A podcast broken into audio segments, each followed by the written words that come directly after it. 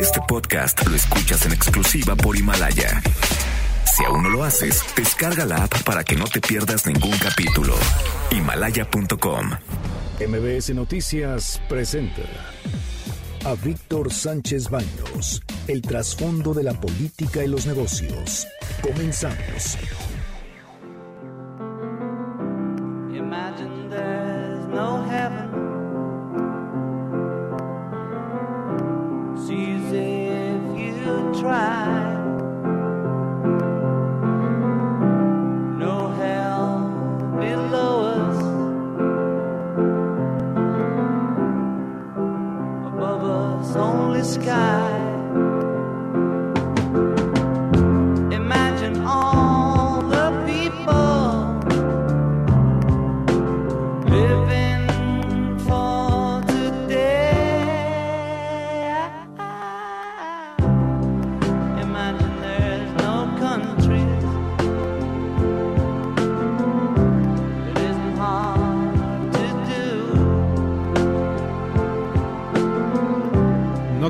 Este tema de John Lennon está, pero muy ad hoc precisamente en los días del coronavirus, de veras. Eh, el día de ayer fue un día muy intenso precisamente para algunos, al conocer a algunos amigos que tienen coronavirus. Y ellos están, algunos empresarios, son gente que lo conocí hace muchos años, caso concreto a Pepe Curi, y pues lo que menos uno piensa es que alguien pueda tener, alguna persona que conoces pueda tenerlo. Y en esta ocasión así ocurrió, igual que Jaime Ruiz Sacristán, quien era esperado precisamente el viernes pasado en la convención bancaria de Acapulco. Y hay otras personas que viajaron a Acapulco y que están, están con algunos síntomas. Pero en fin, esperemos que todos, absolutamente todos se recuperen.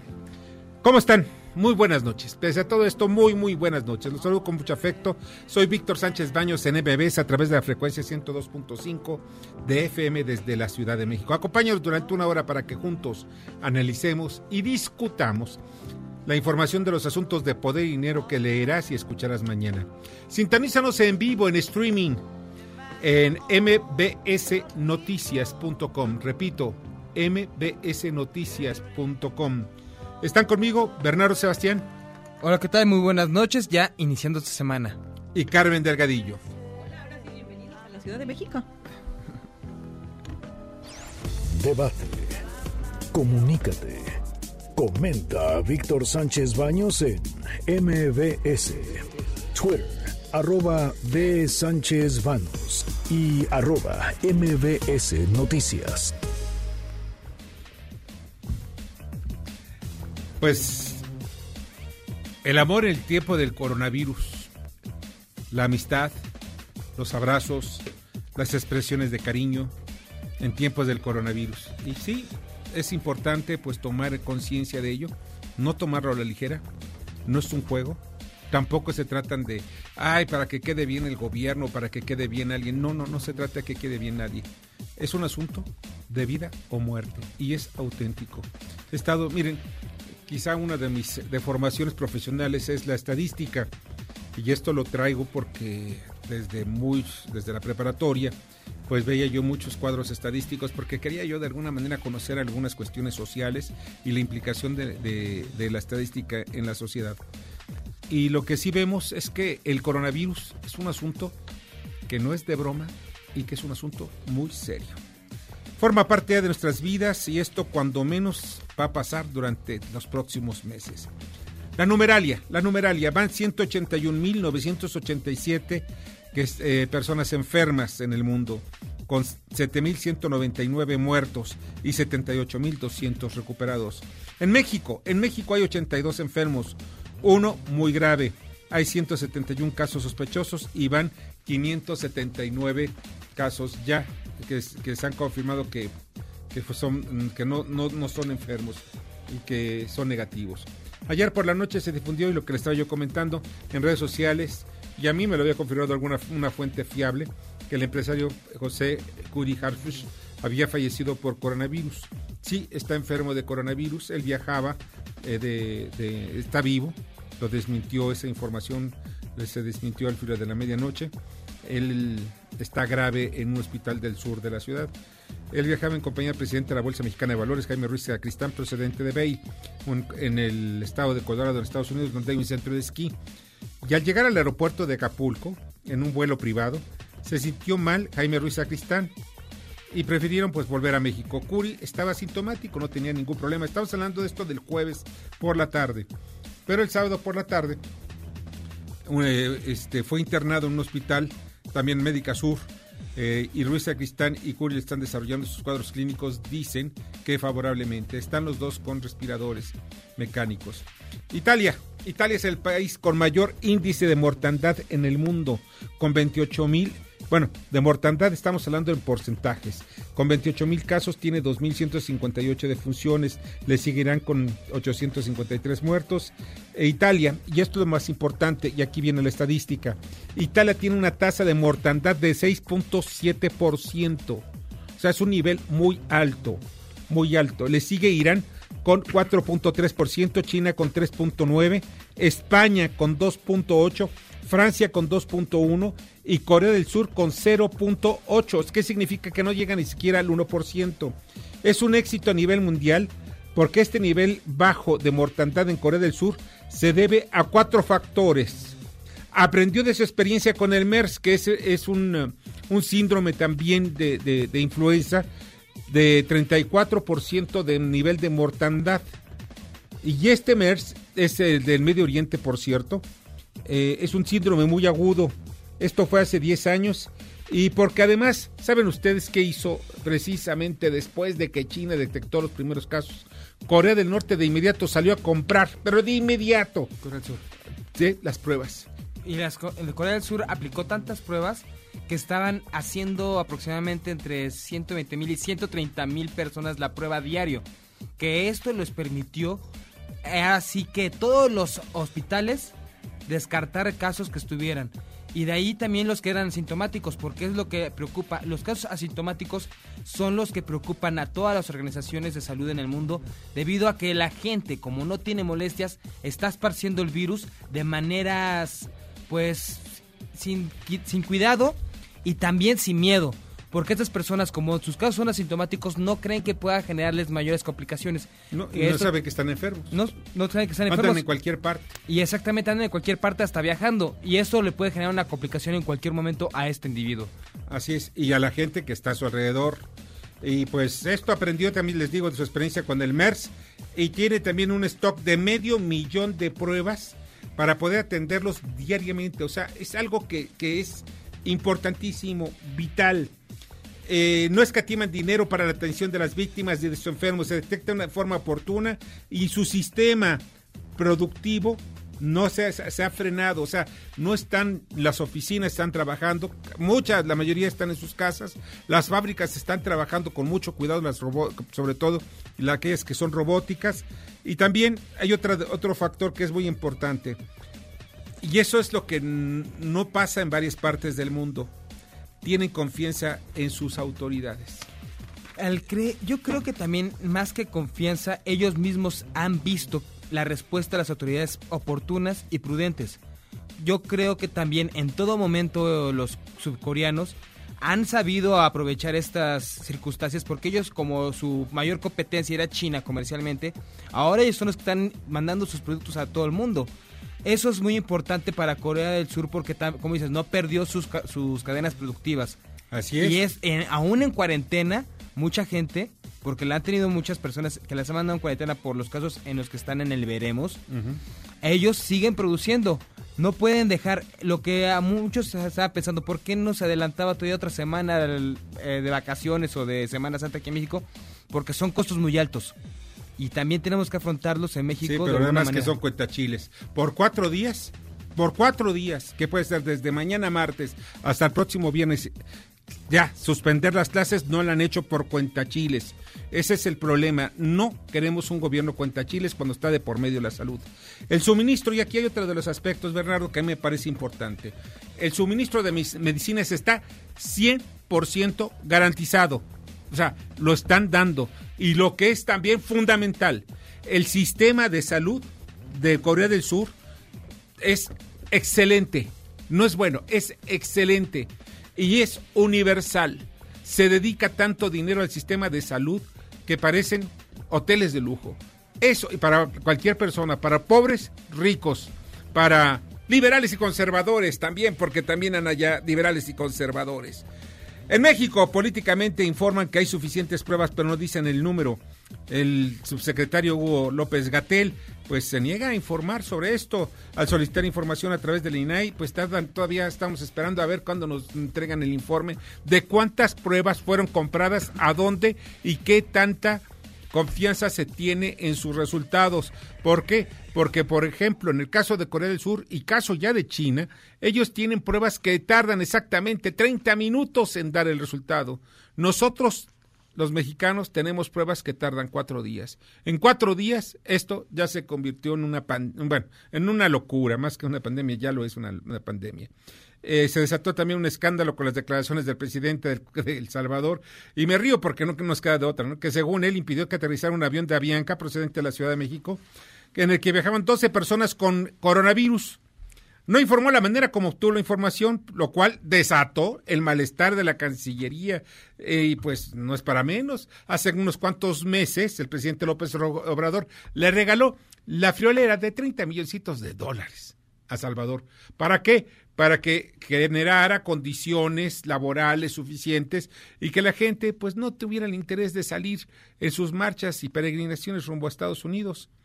Y, así es como, la verdad no es que pague o no pague El Salvador, pero aquí hay algo más de fondo. También se queja el presidente salvadoreño de algo que es gravísimo, que por razones ideológicas, y así lo dijo el presidente, el presidente salvadoreño, el gobierno de la cuarta transformación le dio asilo a un criminal, un criminal salvadoreño, al cual se le han, se le han comprobado pues muchos casos y, en los tribunales salvadoreños y México le dio no asilo, sino lo protegió, ni siquiera le dio asilo y se tiene calladito, calladito. Salvador, Ecuador y otros países del continente fueron frenaron sus vuelos ya a nivel internacional. Estados Unidos hizo lo mismo, también a nivel internacional. El cierre de los territorios nacionales no es total, pero tiene no tiene precedentes. Colombia, Argentina, Uruguay y Perú decretaron restricciones de entrada a todos los extranjeros no residentes. Por si fuera poco, antes habían adoptado medidas parecidas Venezuela, Ecuador y Bolivia. Río de Janeiro cierra sus puntos turísticos y pide evitar las playas por el coronavirus. Costa Rica impide la entrada de extranjeros y suspende las clases en todos sus centros educativos. Colombia cierra todas sus fronteras durante más de dos meses. Nicolás Maduro en Venezuela declara cuarentena total. Estados Unidos suspendió indefinidamente trámites de visas y trabajos en consulados en México. El episcopado aquí en el país cancela misas dominicales. En fin, y también en los estados estamos viendo, entre otras cosas, que por ejemplo Jalisco tomó decisiones ya fuera de las líneas que establece el gobierno federal, en el sentido de que pues ellos ya frenaron clases, hay estados que están frenando sus clases de los niños a partir de mañana. Sin embargo, en el Estado de México y a nivel federal, las clases continúan hasta el próximo viernes. En el aeropuerto de El Salvador, esto es Odile, Odile Juárez, un, un tuit que, nos, que estamos recibiendo. Estamos muchos mexicanos de tránsito en una situación terrible. No nos dejan entrar al país, no nos dejan ir a México y nos tienen sin comida y sin agua desde hace varias horas. Pide ayuda a la Secretaría de Relaciones Exteriores y al secretario Marcelo Ebrard están mexicanos, en varios, varios mexicanos que tienen su vuelo de regreso a la Ciudad de México, están varados por falta de aviones. Para eso sirve el avión presidencial, ese lujoso avión que tenemos ahí parado, que no, bueno, está, no está sirviendo para nada, pero nos ha costado un dineral. Hay que usarlo ya después, porque les voy a decir algo, si no vuela ese avión, ese avión después no nos lo van a comprar por inservible. En otras informaciones en economía y finanzas, las bolsas, bolsas del mundo tuvieron caídas espectaculares. El índice Dow Jones cayó 12.93%, la más estrepitosa desde el crack bursátil de 1987. En México no hubo la bolsa, no tuvo la bolsa de operaciones, sin embargo el peso se cotizó en más de 23 pesos por dólar. Estas son las expresiones y las historias de hoy. Esa es la voz del presidente Andrés Manuel López Obrador.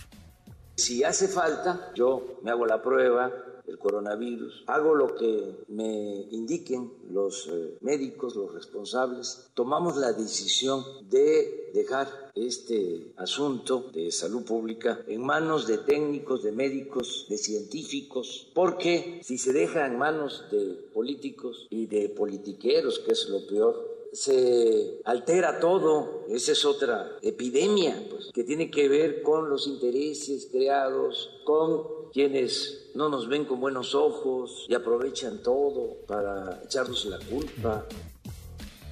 Bueno, no, no, no. ¿Por qué le van a echar la culpa al presidente? Este no es un problema. Mira, el coronavirus no es problema ni fue tampoco culpa del presidente de la República. No, no, no es para tanto. No, no, no, no, no. no. Lo que sí es muy importante y es ver esto, es que deben tener cuidado al presidente. El presidente no tiene que estar ni, ni andar de como tintán de besucón por todos lados ahorita. Ya después, cuando ya pase la emergencia, que haga lo que quiera, ¿no? Y que siga haciendo campaña. Pues eso es lo que le gusta, hacer campaña. Pero tengo, aquí se tiene que hacer este señalamiento porque sí expuso a todas estas comunidades, por ejemplo, en el caso de este fin de semana que estuvo por todo lo que fue la Costa Chica de Guerrero, los expuso. Si estamos sabiendo de que en, en esta convención bancaria hubo la posibilidad de haber gente infectada de coronavirus, él a esa convención llegó de besucón, como dices, de Tintán, dando abrazos como si fuera Santa Claus y a todo mundo, a todo mundo acercándosele. Ahora imagínate esa cosa chica que todas estas personas que no tienen muchos ni vacunas, aproximadamente son como 5 mil personas que están a la merced de esta enfermedad. Y estos abrazos son más letales que todos los balazos que él estuvo atacando durante el gobierno de Calderón. Abrazos, no balazos. Bueno, sí, cierto, son más mortales, pueden ser más mortales los abrazos. Y ya nos están informando que eh, la Cancillería está pidiendo a la embajada en El Salvador se trasladen al aeropuerto. No se había trasladado al aeropuerto después de varias horas, imaginen ustedes este embajador. No sé ni quién sea, ¿no? Pero no se les cruza por aquí, no les llega el agua al tinaco como para darse una vueltecita. Hay ciudadanos mexicanos y es su responsabilidad del embajador ir a ver lo que está pasando y no, ahí se quedó. Entonces no fue al aeropuerto, ya está yendo, qué bueno, espero que ya llegue pronto y que les lleve unas botellitas con agua, ¿no? Que pase por ahí a uno de estos centros comerciales, esos clubs comerciales, les lleve unas botellitas con agua, unas botanitas, unos sándwiches o algo, ¿no? El embajador es Ricardo Cantú Garza, titular de la embajada. Garza, Garza Cantú, fíjate, ya parece, ya sé de dónde es. Seguramente es de Nuevo León. Espero que no vayas a hacer codo y lleves cosas, agua, por ejemplo, a todos estos mexicanos, a todos los mexicanos que están esperando, porque ni les han dado agua ni comida. Pero sí a Bianca no les ha dado Pero seguro nada. si los va a saludar con el codito. con- Ah, pues qué bueno, que se suelen con el codo o con, o como quieran, ¿no? Pero menos con la mano, ni de besito. Esto fue lo que le estaba pla- platicando de- del caso de Andrés Manuel López Obrador. Pero vamos a ver qué dice sobre este tema Hugo López Gatel, el subsecretario de Salud. Nadie tiene por qué estar acosando al señor licenciado Andrés Manuel López Obrador como persona. Y afortunadamente él goza de buena salud. La fuerza del presidente es moral, no es una fuerza de contagio. En términos de una persona, un individuo que pudiera contagiar a otros, el presidente tiene la misma probabilidad de contagiar que tiene usted o que tengo yo. El presidente no es una fuerza de contagio, no tiene por qué ser la persona que contagie a las masas. Wow. Miren ustedes, es un técnico, es un médico, bueno, más bien es un científico. Y dice que pues no, no, no pasa ya. Dijo otra cosa que me parece de risa. Que como tiene la protección moral, porque es una, él es, tiene, es un personaje moral y la moral lo protege al presidente de la República, nunca le va a pegar el coronavirus. Y que es más, que mejor le pegue, dice, dice López Gatela, el presidente de la República, el coronavirus. ¿Y saben para qué? Para que genere anticuerpos y siempre sea un ejemplo nacional. Bueno, esto no lo veía yo desde la época de Hugo Chávez. No lo veía yo ni en la época de Mao Zedong, porque por lo menos eh, yo entiendo la necesidad de, de quedar bien con el máximo líder del, del país, pero... pues, Pero esto así es una ofensa a la gente, o sea, de veras, ¿quién cree que es su público? ¿A quiénes cree que le van a entender o creer estas patrañas? Esta enfermedad a cualquiera le puede hacer daño, a cualquiera, hasta la gente joven, Ya la puede mandar a la escuela, la puede mandar a la lona. Y este que es un científico que lo sabe, a quién quiere ofender con estas No, no, patrañas. no, no, no, no quiere ofender. Lo que pasa es que quiere quedar bien con su patrón. O sea, mira. Pues ofende la inteligencia daño. a los mexicanos con eso. Es, es, eh, le hace mucho daño al presidente de la República. ¿Por qué? Porque, pues, por tratar de quedar bien y decirle, no, jefecito, jefecito, usted es el más bonito y usted no le va a pasar nada. Pues puede pasarle. O Esta sea, mira, salamería le puede costar al presidente La puede la vida a de muchos mexicanos. la vida de él. O sea, para empezar, la vida del presidente, del jefe de Estado mexicano. Ahora bien, es muy importante que se respondan muchas preguntas. Y una pregunta que lanzo al aire, ¿dónde están y cuántas son las pruebas de coronavirus que tenemos en México? ¿Cuánto tiempo tardan en que den el resultado? Miren, de verdad, estamos actuando con lentitud. Yo conozco, de verdad, cuanto menos unos cuatro casos que de personas que tienen coronavirus. Ojalá y esos cuatro casos, todos, no, no esos cuatro casos, que todos sanen, porque es lo que yo deseo, pero desafortunadamente la estadística, una vez más, no es nada grata. Y esta es una observación que yo lanzo también. El presidente debería hacerse una prueba de coronavirus diaria, porque en sus manos hay muchas vidas de por medio. Así es, el presidente que eh, necesitamos saber su estado de salud. Es el jefe del Estado mexicano y pues lo siento mucho. Y eso de que lo estén acosando, por favor, Huguito, no me digas eso. ¿Cómo es que lo están acosando? Para- para Es- eso porque llegaron las cámaras y estuvieron sacándole. ¿Y usted qué opina del primer muerto que es de coronavirus? No, no, no, no, no, no es acoso. Él tiene que también dar su punto de vista. Le están pidiendo su opinión. No que le gusten las mañaneras, no que le guste informar. Bueno, pues esto es una forma de informar también. Pero en fin. Esta es la voz de Olivia López, secretaria de Salud del Gobierno de la Ciudad de México. El brote de sarampión está controlado, como habíamos informado. Es un brote que se identificó a partir del caso cero, una chiquita de 8 años reportada por la unidad médico-familiar en Álvaro Obregón, sin esquema de vacunación, sin esquema completo, y a partir de ahí, como se vigila permanentemente enfermedad febril exantemática, se monitoreó y se identificaron casos. El punto de, más casos fue el reclusorio norte, y ahí se hizo el cerco vacunal, más de 8 mil vacunas se aplicaron a custodios, personal médico y personas privadas de libertad. Hay suficiente vacuna. Se eh, liberó un, lote de 168 mil para la Ciudad de México, 168 mil dosis de eh, vacuna triple viral que es contra la sarampión, la rubiola y la, parotiditis. Y para los adultos se utiliza RSR, que es sarampión, rubiola. Bueno, pues qué bueno, qué buena noticia que tenemos vacunas y que está controlado, que está cercado el sarampión. Pero la pregunta es, ¿y de dónde vino? ¿Y de dónde llegó? O sea, esto no llega así porque sí. Alguien más tuvo sarampión y se lo pegó en esta prisión y a esta niña. En fin, ya está en la línea telefónica y le agradezco muchísimo a Brianda, Brianda Olson desde Austin, Texas. Es donde tiene una visión diferente precisamente de lo que está pasando con el coronavirus. Un país desarrollado, un país donde tienen pues la capacidad económica suficiente para poder enfrentar esta epidemia. Brianda, ¿cómo estás? Buenas noches. Hola, buenas noches, Víctor. Buenas noches a todos. Oye, ¿cómo está? ¿Cómo es lo que qué es lo que tú ves el día a día? Tú tu origen es mexicano obviamente, pero ¿qué es lo que tú ves como mexicana y qué ves tú también en la actividad gubernamental de Estados Unidos en relación a la medida, las medidas de contención del virus? Bueno, Víctor, la situación que estamos viviendo es una situación sin precedentes. Es un momento histórico. El nunca, el mundo nunca había tomado medidas tan drásticas como se está tomando eh, día con día eh, a nivel mundial, y no para acabar, sino para librar esta batalla con el menor número de casualidades contra este enemigo invisible llamado COVID-19. Poco sabemos de este virus, se va sabiendo del día con día, se va aprendiendo de él. ¿Qué sabemos de él? Sabemos que es un virus que no es altamente mortal, que la mayoría de la gente que se infecte, se contagie, va a estar bien, si está sana, que aparentemente algunas personas les dan síntomas parecidos, y digo, ojo, parecidos a los de una gripa, y a otros les puede dar tan duro como si fuera una influenza 10 veces más y a otros pues mortal. Sabemos que mientras más va avanzando de edad son más riesgos, el sector que más riesgo tiene son nuestros son nuestra, nuestra gente, nuestros amados de edad avanzada y gracias a Dios sabemos que es benévolo con niños y con pequeños, con niños jo- con jóvenes.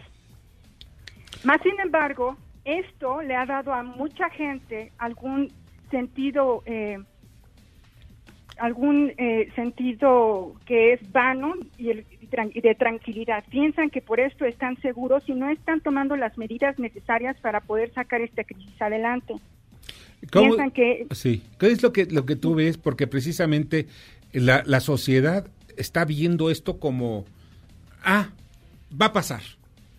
Y nada más, Exacto. ojalá tenga suerte, porque a mí no me pasa nada, voy a tener suerte y no me va a pasar a mí. Claro, que, sa- que sabemos que es altamente contagioso y esta es la característica que ha puesto al mundo moderno de cabeza. El hecho de que unas personas no tengan síntomas y que solo ataquen los jóvenes a las personas de edad avanzada hace que, por ejemplo, el día de hoy en una prensa, en una conferencia de prensa se, haya- se haya dado un llamado a todos los millennials. Se les pidió a los millennials que tuvieran, por favor, que recordaran, que tuvieran cuidado, que tuvieran eh, que tuvieran cuidado con todos los demás, porque ellos siguen juntándose, porque se sienten sin riesgo y siguen esparciendo el bicho. Aquí el día se han tomado medidas muy drásticas. El viernes todo empezó a, desenf- a desenfundarse.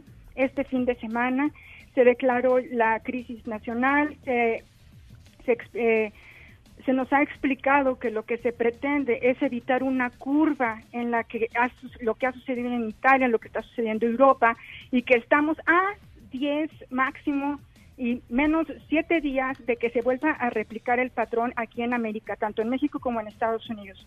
¿Qué es lo que se quiere evitar aquí? En estos próximos 15 días se quiere evitar un contagio masivo, se quiere evitar, se quiere pasar esta, esta epidemia sin todos los contagiados al mismo tiempo. ¿Para qué? Para que no haya una crisis económica, para que no haya una crisis familiar, eh, para que haya una crisis a nivel médico. En Italia, ¿qué Pues- es lo que está sucediendo? Que no hay camas para, para todos, no hay el servicio, de, hay pocos, eh, pocos, pocas enfermeras, pocos doctores, están cansados, están infectados, eh, la gente están teniendo que regresarlas a sus casas porque no hay dónde tenerlos, no hay respiradores suficientes para ellos. La gente sí está padeciendo. La el 50% de los que están infectados son menores de 50.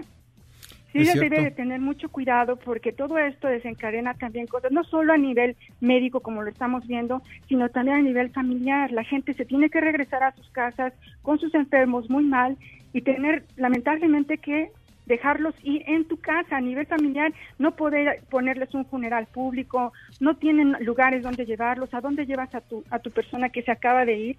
No estamos preparados para el mundo no está preparado para lo que viene y México se está tardando día con día está tardándose como si tuviera muchísimo tiempo para actuar y no lo tiene. Estamos a días. Aquí están actuando con mucha rapidez y pienso que el gobierno está haciendo un buen trabajo. A pesar de que mucha gente está criticando al presidente Trump, pienso que está haciendo un gran trabajo porque se enfrenta a, a, a- a- Pues sí, hay muchas fuerzas que ya políticas. están viejas, que están, que no tienen, eh, que no estaban preparadas para estos tipos de, de para responder a esta ent- una epidemia así. Perdóname. Pues mira, eh, Brianda, pues no sabes cuánto agradezco tu comentario y pues estamos pendientes también porque pues lo que allá pasa pues nos pega también a nosotros. Y eso Sí, claro que sí. Muchísimas gracias.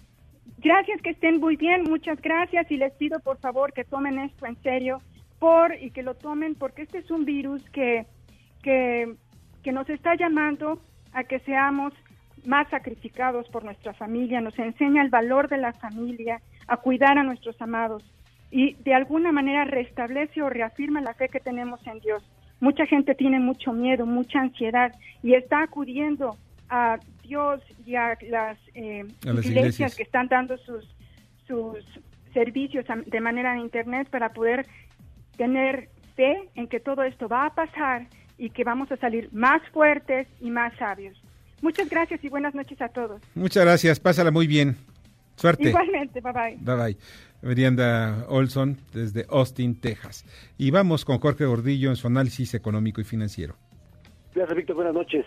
un poco para corregir lo que ha estado sucediendo en las últimas semanas, una venta masiva o global de activos financieros con mayor riesgo, con riesgo hacia el dólar. La- los inversionistas han vendido eh, muchos activos en economías emergentes, en, muchos otros lados, y han corrido a comprar dólares y a comprar bonos del Tesoro con la intención de amortiguar o salvarse de esta incertidumbre en la que hemos estado viviendo. Esto ha generado algo de estrés en el mercado financiero y con la intención de, de generar algo de liquidez y generar no desequilibrios más fuertes, la Reserva Federal el fin de semana bajó su tasa de interés 100 puntos base la puso casi prácticamente en un rango de 0.25 e inyectó la cantidad de 750 mil millones de dólares, montos que no veíamos desde la crisis del 2008. Esto con la intención de generar liquidez y generar alivio al sector financiero. Sin embargo, no resolvió eh, el problema de pánico, que es el que estamos viviendo en este momento, un problema de mucha incertidumbre e irracionalidad en los mercados financieros. Hoy observamos caídas muy, muy fuertes en las bolsas en Estados Unidos. No se veían estas caídas desde los 80, caídas del 12%. Y el tipo de cambio en México, una depreciación adicional de 4%, superó por momentos los 23 pesos por dólar en el interbancario. Y es esta sensación de no saber hacia dónde se va a encaminar esta situación del virus que cada vez se propaga más. Y habíamos dicho en semanas anteriores que esto iba a pasar, que iba a acrecentarse y íbamos a llegar a los momentos más álgidos de propagación en las siguientes semanas. Nos empezamos a ver.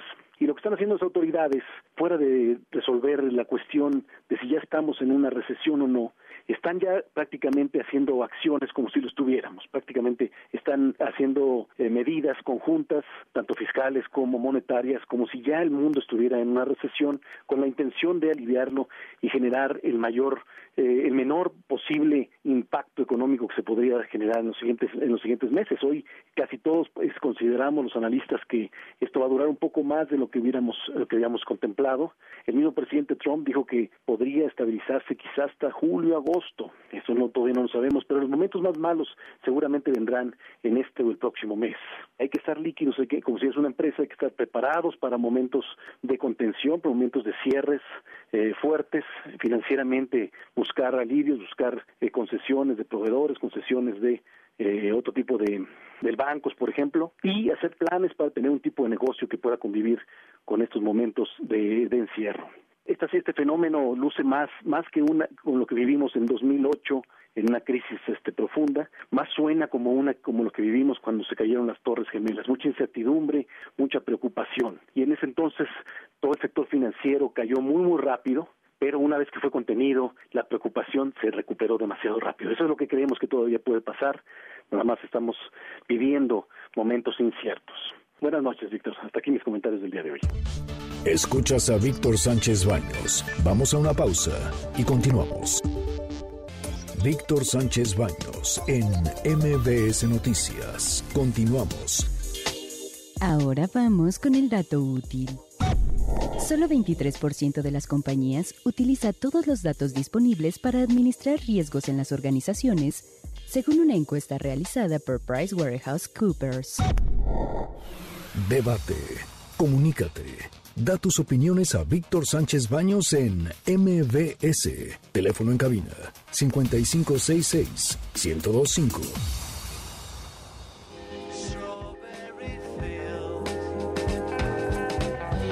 Muchas, muchas, muchas gracias que continúan con nosotros en MBS. Y ya está en la línea telefónica el presidente de la Concanaco Servitur, José Manuel López Campos. Hola, ¿qué tal? Muy buenas noches, José Manuel. ¿Qué dices? Hola, muy buenas noches, Víctor.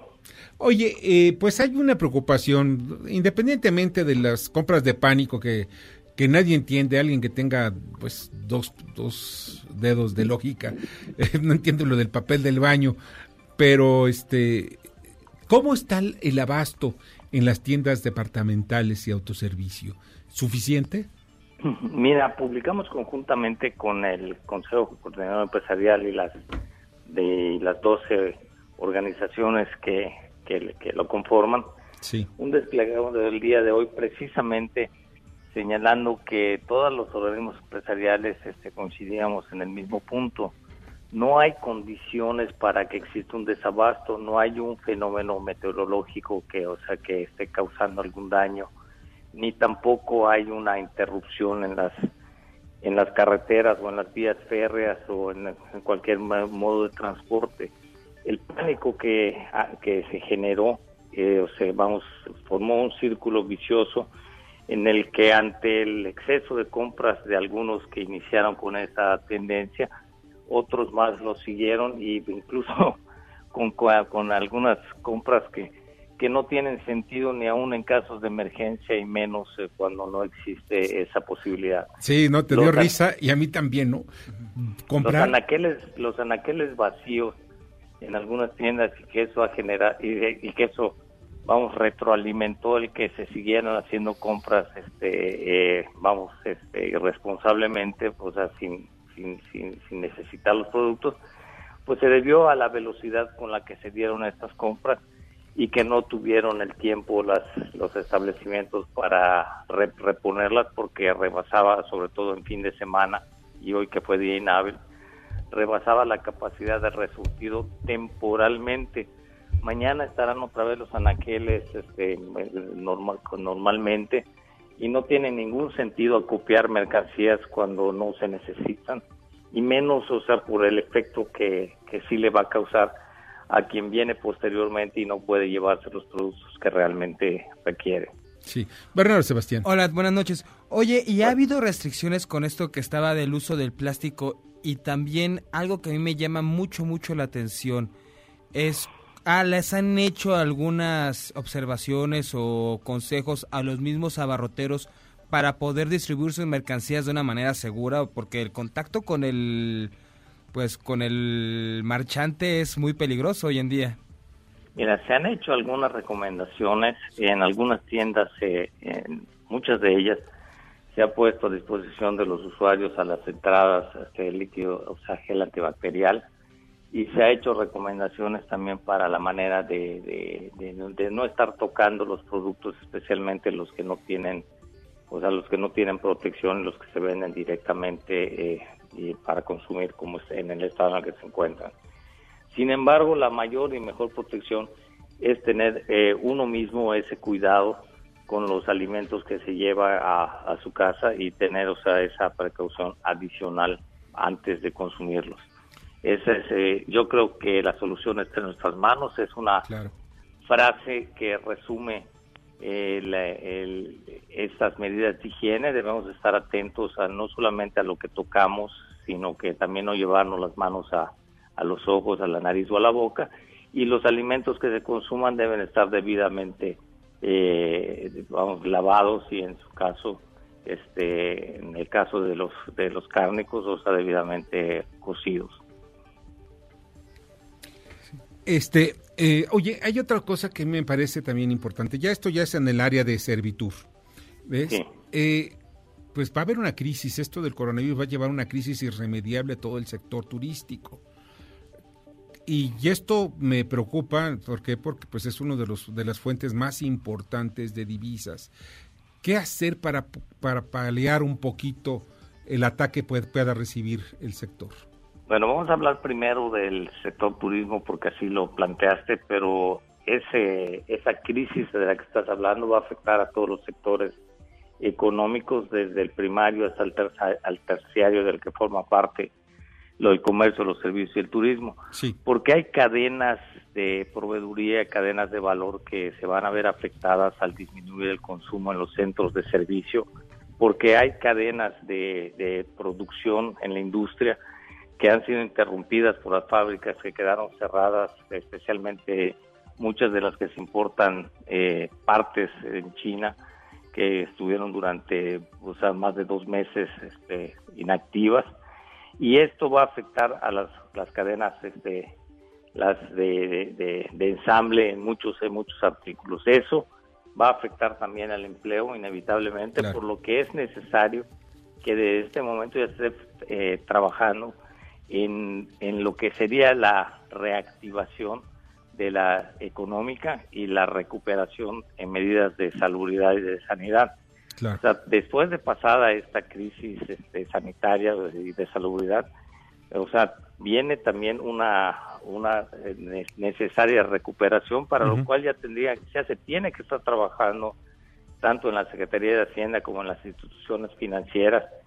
Y mejor aún hacerlo de la mano con las con los sectores productivos para la reactivación económica. Después de un año como 2019 en el que no hubo crecimiento y que en este año se esperaba que se empezara a vislumbrar eh, el crecimiento, pues va a ser mucho más delicado, mucho más urgente el que esta reactivación sea lo más pronto posible, que las inversiones claro. que se fueron aplazando desde finales de 2019 se activen a la brevedad posible en materia de energía, en materia de turismo, en materia Sí. de vivienda, Ajá. en materia de salud y en materia de- y en infraestructura en general. ¿Qué es lo que necesitamos Por- exactamente? Porque, porque es lo que va a generar eh, las condiciones que de, de desarrollo que, que, que generen empleos y que de otro modo nos puede pasar lo que desafortunadamente vivimos hace 11 años con la influenza en 2009.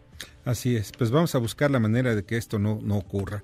Pues, José Manuel, no sabes cuánto te agradezco que estuvieras esta noche con nosotros. No, y yo terminaría también diciéndote de que es, esto, esta recuperación requiere de incentivos que se va a tener que analizar conjuntamente con la Secretaría de Hacienda, incentivos fiscales, se van a tener que ver con la banca de desarrollo que haya créditos blandos Sí. a mayores plazos y que haya una consideración en lo que son los pagos de impuestos, que pueda haber un diferimiento, Sí. porque de otra manera no va a haber liquidez en el, en el sistema y eso va a afectar más eh, la- y, y hará más tardada la Sí, y le va a pagar precisamente a los más pobres. José Manuel, te agradezco muchísimo que hayas estado con nosotros. Gracias y buenas noches. Buenas noches, José Manuel López Campos, presidente de la Concanaco Servitur. Y ya está en la línea telefónica y le agradezco de verdad muchísimo a Odil Juárez, quien es una de las de los mexicanas, de las mexicanas que se encuentran allá en El Salvador, que pretendían viajar a la Ciudad de México. Odil, ¿cómo estás? Muy buenas noches. Hola, ¿cómo están? Bien, muchas gracias. Oye, pues estás en el aeropuerto de El Salvador y esto están esperando, me imagino yo, que el avión de Avianca que tenía que aterrizar llevando a varios pasajeros y después de ahí que el avión los regresara a la Ciudad de México. ¿Me equivoco? Eh, al- hasta donde yo tengo entendido, esa es la situación, sí. Sí. Ahora, ¿qué es lo que este- cuántos pasajeros están están ustedes varados en el aeropuerto? Ok. Eh, ahorita yo ya hice un grupo de WhatsApp y estoy juntando las fotos de los pasaportes de los mexicanos. Sí. Aproximadamente somos como 12 mexicanos y dos alemanes que también quieren ir a la Ciudad de México. ¿Y qué han recibido ya las vamos miembros de la de la embajada de México en Salvador? Eh, yo les escribí desde que empecé a ver a las 3 de la tarde que las cosas se empezaban a cancelar como fichas de dominó. Sí. Eh, los contacté por Facebook en la Embajada de México, la Embajada Mexicana en El Salvador. Muy amables nos están escribiendo y hasta ahorita nos contactaron diciendo que es probable que ya vengan de camino para acá, que aproximadamente en una hora, porque la aerolínea Avianca nos dice que pues, no, ellos, este, que por ellos ya está abierto el, avión, el, el aeropuerto, pero pues la embajada nos está diciendo por los mensajes que nos estamos escribiendo que es Avianca los que no nos dejan salir. Entonces ya no sé a quién creerle, siento que estamos aquí en medio de muchísimo Bueno, pues, atorados en un aeropuerto donde está cerrado. claro. Todas las tiendas empezaron a cerrar desde las 3 de la tarde. Eh, literalmente no hay nadie porque como ya no dejaban pasar a nadie del país, pues éramos- solamente estábamos los de las conexiones y los vuelos de conexiones que iban saliendo, pues ya fueron liberando el aeropuerto y ahorita quedó totalmente vacío. Ni siquiera Tom Hanks tenía tan poquita gente. Ni siquiera Tom Hanks. Oye, al final, ¿qué es lo, no. que, lo que estamos viendo en estos momentos? Lo que, lo que tú estás viviendo. No les han dado comida, no les han dado bebida. Y esta la aerolínea cuando menos debía atenderlos, ¿no? Claro, eh, pues así fue la situación. La verdad es que se puso un poco tensa hace un par de horas. Sí. En donde eh, se dijo que el aeropuerto estaba cerrado para todos eh, y pues obviamente el no tener comida ni agua eh, pues no, no ayudó a la situación y más porque escuchamos que nos dijeron que pues como no nos iban a dejar entrar al país o algo así, este pues casi casi que íbamos a hacer cuarentena en un aeropuerto cerrado, entonces pues bueno, por suerte ya los mexicanos estamos un poco reagrupándonos y ya vamos a ver qué noticias tenemos, porque Claro. supuestamente, supuestamente ya están dando pases de abordar para mañana a las 8 de la mañana aproximadamente. A ver, déjame confirmarte ese dato. Claro. Eh, Bueno. 8.41 supuestamente sale. Sale 8.41. Oye, rápidamente, oye, ¿tan, ¿les hicieron algún examen médico o les mínimamente les, te- les tomaron la temperatura? Llegando, Pues Porque les llegando voy a y contar el están ahí. Es que somos de... Yo vengo con un grupo de 13 niñas, estábamos en el Perú. Eh, ayer que el presidente peruano dijo que iba a cerrar las fronteras, un par de niñas, tengo que decir, nos apanicamos, compramos boletos para salir. Unas tenían conexión Cusco, Lima, Lima, México. Otras, como nosotras tenemos Cusco, Lima, Lima, El Salvador, El Salvador, México, nos quedamos ahí atoradas y tengo otra amiga que era Cusco, Lima, Lima, Colombia y ella ya va de camino a, a México. Ella sí logró abordar. Entonces, de 13 niñas, dos ya están en la Ciudad de México. Bueno, una ya está en la Ciudad de México, otra está en tránsito a la Ciudad de México, dos estamos varadas aquí en El Salvador y el Así es. resto están en Cusco en una altura de 3.200 metros, con el mal de altura, encerradas en un Airbnb y donde tuvieron que ir a hacer hoy ya filas, como cualquier cusqueño, a buscar arroz, azúcar y empezar a hacer provisiones, porque amablemente la señora del Airbnb no las dejó quedarse. Ahora, ya les avisaron a las autoridades sobre las niñas, ¿verdad? Correcto, ya tienen la información la Secretaría de Relaciones Exteriores, Sí. eh, pero pues de todas maneras están en Cusco. Hoy varias de las niñas este, intentaron venirse con nosotros en el aeropuerto a las 4 de la mañana para ver si ahí compraban. Claro. Fue un verdadero caos. Me imagino. Fue ahí sí tengo que admitir en Perú la verdad la situación eh, a nivel salubridad no estaba nada controlada, al contrario, o sea, se creó más un foco de infección, yo creo que ahí, porque eran filas interminables, el 90% de las personas eran Sí. gente que no tenía boleto, entonces pues claramente todo mundo apanicando queriendo salir Vamos. del país. Odil, eh, mira, ¿te parece pues, bien que mañana nos pongamos en contacto para saber más de qué es lo que está pasando? Me des la lista incluso de algunos de las niñas, etcétera. Y nos ponemos, te, molestamos mañana en el transcurso del día. Más bien en la noche ya a esta hora. ¿Sí? Sí. Te agradezco perfecto, muchísimo que, que hayas estado con nosotros esta noche y esperemos que se resuelva rápido este problema, este periplo. Buenas noches. Gracias. Odil Juárez, Bye. eh, una pasajera mexicana que se encuentra varada. Vamos a un breve corte y regresamos. Escuchas a Víctor Sánchez Baños. Vamos a una pausa y continuamos. Víctor Sánchez Baños en MBS Noticias. Continuamos. Muchas, muchas gracias que continúen con nosotros. Y miren, breve, brevemente, porque, oye, pues ya tenemos presidente que tiene un escudo moral contra el coronavirus. mi Va a sacar. Leo Augusto. Buenas noches, Buenas Víctor, noches. Bernie. Buenas noches. Este, va a sacar el presidente la loción de los siete fachos, única, con protector moral. Sí, ¿verdad? para rayos UV, coronavirus. Oye, ¿y habrá chance todo. de que lo patenten y que lo puedan dar a todos los mexicanos? No, porque eso es neoliberalismo. Ah, Eh, puro- se la van a dar a puro, a puro chairo. Puro chairo, bueno, en fin. Ahora vamos a escuchar qué prepararon ustedes precisamente con el sexenio de lágrimas. Venga de ahí, corre videotape.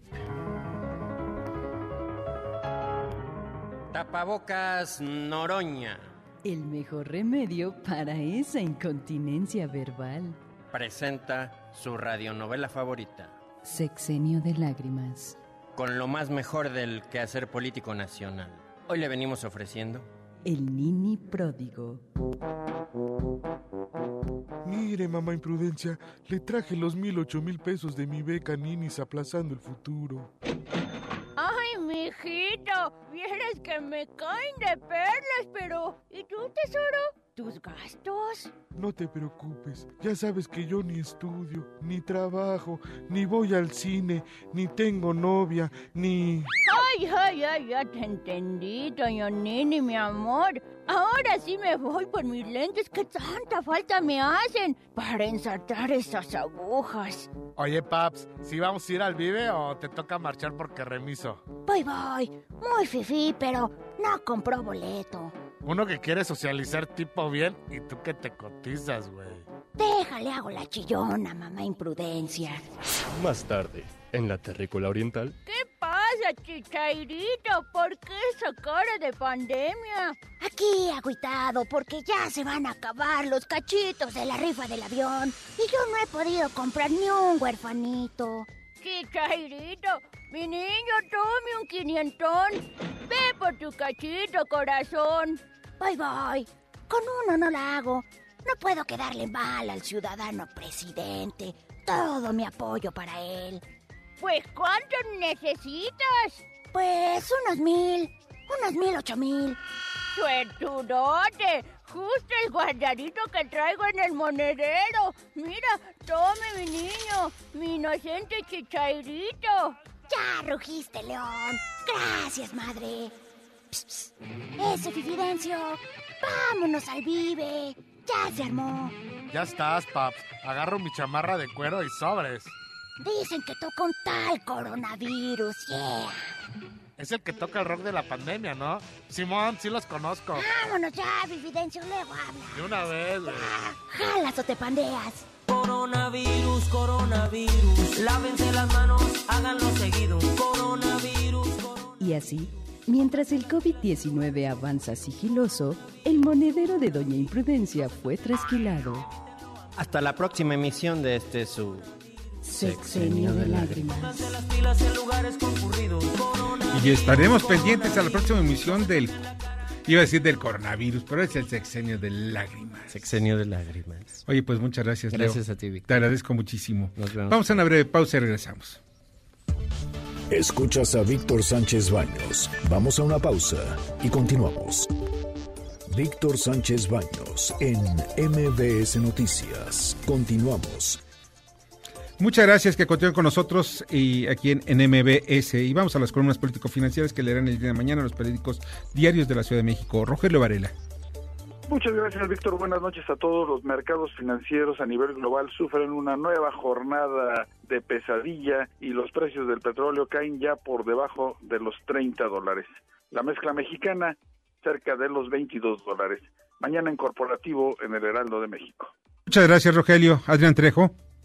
El presidente de El Salvador, Nayib Bukele, decidió poner en riesgo la relación que había construido con el gobierno mexicano solo por ganarse algunos likes en sus páginas de Facebook. Como sabe, el presidente de El Salvador acusó al gobierno mexicano de responsable por permitir, según él, que 12 ciudadanos viajaran o pretendieran viajar a El Salvador cuando estaban contaminados de coronavirus. La realidad es que nunca hubo tal caso, pero Bukele aprovechó para cobrarse algunas que el gobierno mexicano le debe, sobre todo por el trato que le ha dado a los migrantes salvadoreños que quieren llegar a Estados Unidos. De ese tema le contamos mañana en la divisa del poder. Que tengan ustedes muy buenas noches. Buenas noches, Adrián. Lila Rellano. Víctor, buenas noches. Pues aún nos esperan muchas novedades y siguen muchos vacíos. No se ha dicho cuáles son las medidas que están tomando en las cárceles. Los días de visita llegan a estar en cada reclusorio más de 12 mil personas.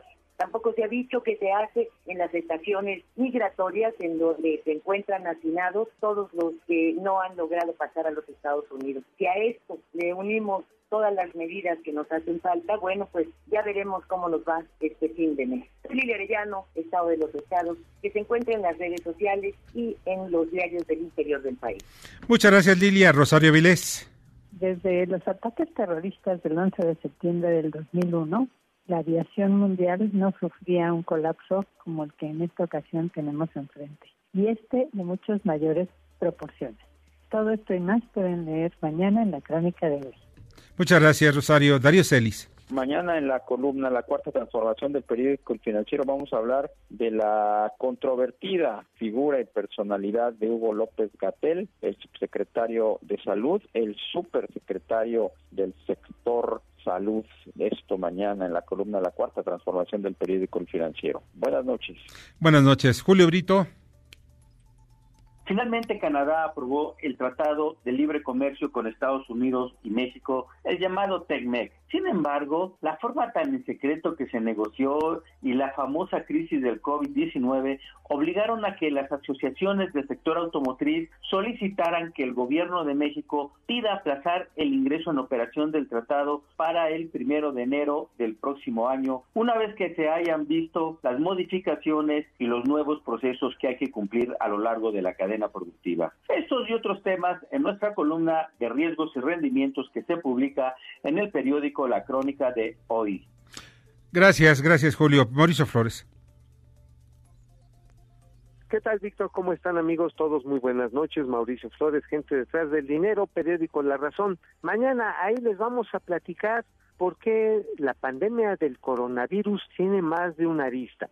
Todo el mundo está escribiendo de ello, todo el mundo está hablando de ello. Sin embargo, realmente, ¿qué vamos a hacer? Home office, industry office, Aquí hay soluciones que desafortunadamente le están rebasando al gobierno federal porque México no se puede quedar estancado. Los detalles ahí mañana, gente detrás del dinero, periódico La Razón. Muchas gracias Mauricio, te agradezco muchísimo. Paco Rodríguez.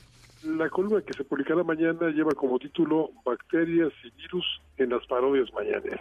Ya hay sospechas de que este COVID-19, después de una serie de acusación del Ministerio de Relaciones Exteriores chino, pudo haber sido sembrado por el ejército de los Estados Unidos en Wuhan. Pese a que se ha venido propagando, en nuestro país ha sido minimizada la pandemia por una ausencia clara de lo que debe ser el gobierno. Esto a juzgar por las últimas declaraciones del caudillo, quien sigue en la necia, ¿eh? trata de minimizar la pandemia, no solamente por lo que te mencionaba, sino también por falta de imaginación, por supuesto, por la falta de un aparato sanitario que ha sido destruido lamentablemente por Sandes. Eso te platico más mañana en www.indicepolitico.com. Mientras tanto, Víctor, buenas gracias. Muchas, muchas noches. Muchas noches, Paco. Te agradezco muchísimo. Y pues ya nos vamos. Les agradezco muchísimo que han estado con nosotros esta noche. Eh, gracias, Bernardo Sebastián. Pasen buena noche y cuídense. En la producción, Jorge Romero. En la información, Carmen Delgadillo. En la redacción, Fernando Moxuma. En los controles, Héctor Zavala. Soy Víctor Sánchez Baños. Deseo que pasen una noche sensacional. Las opiniones vertidas en este programa son única y exclusivamente de estricta responsabilidad de quien las expresa. MBS Noticias presentó a Víctor Sánchez Baños, el trasfondo de la política y los negocios. Este podcast lo escuchas en exclusiva por Himalaya. Si aún no lo haces, descarga la app para que no te pierdas ningún capítulo. Himalaya.com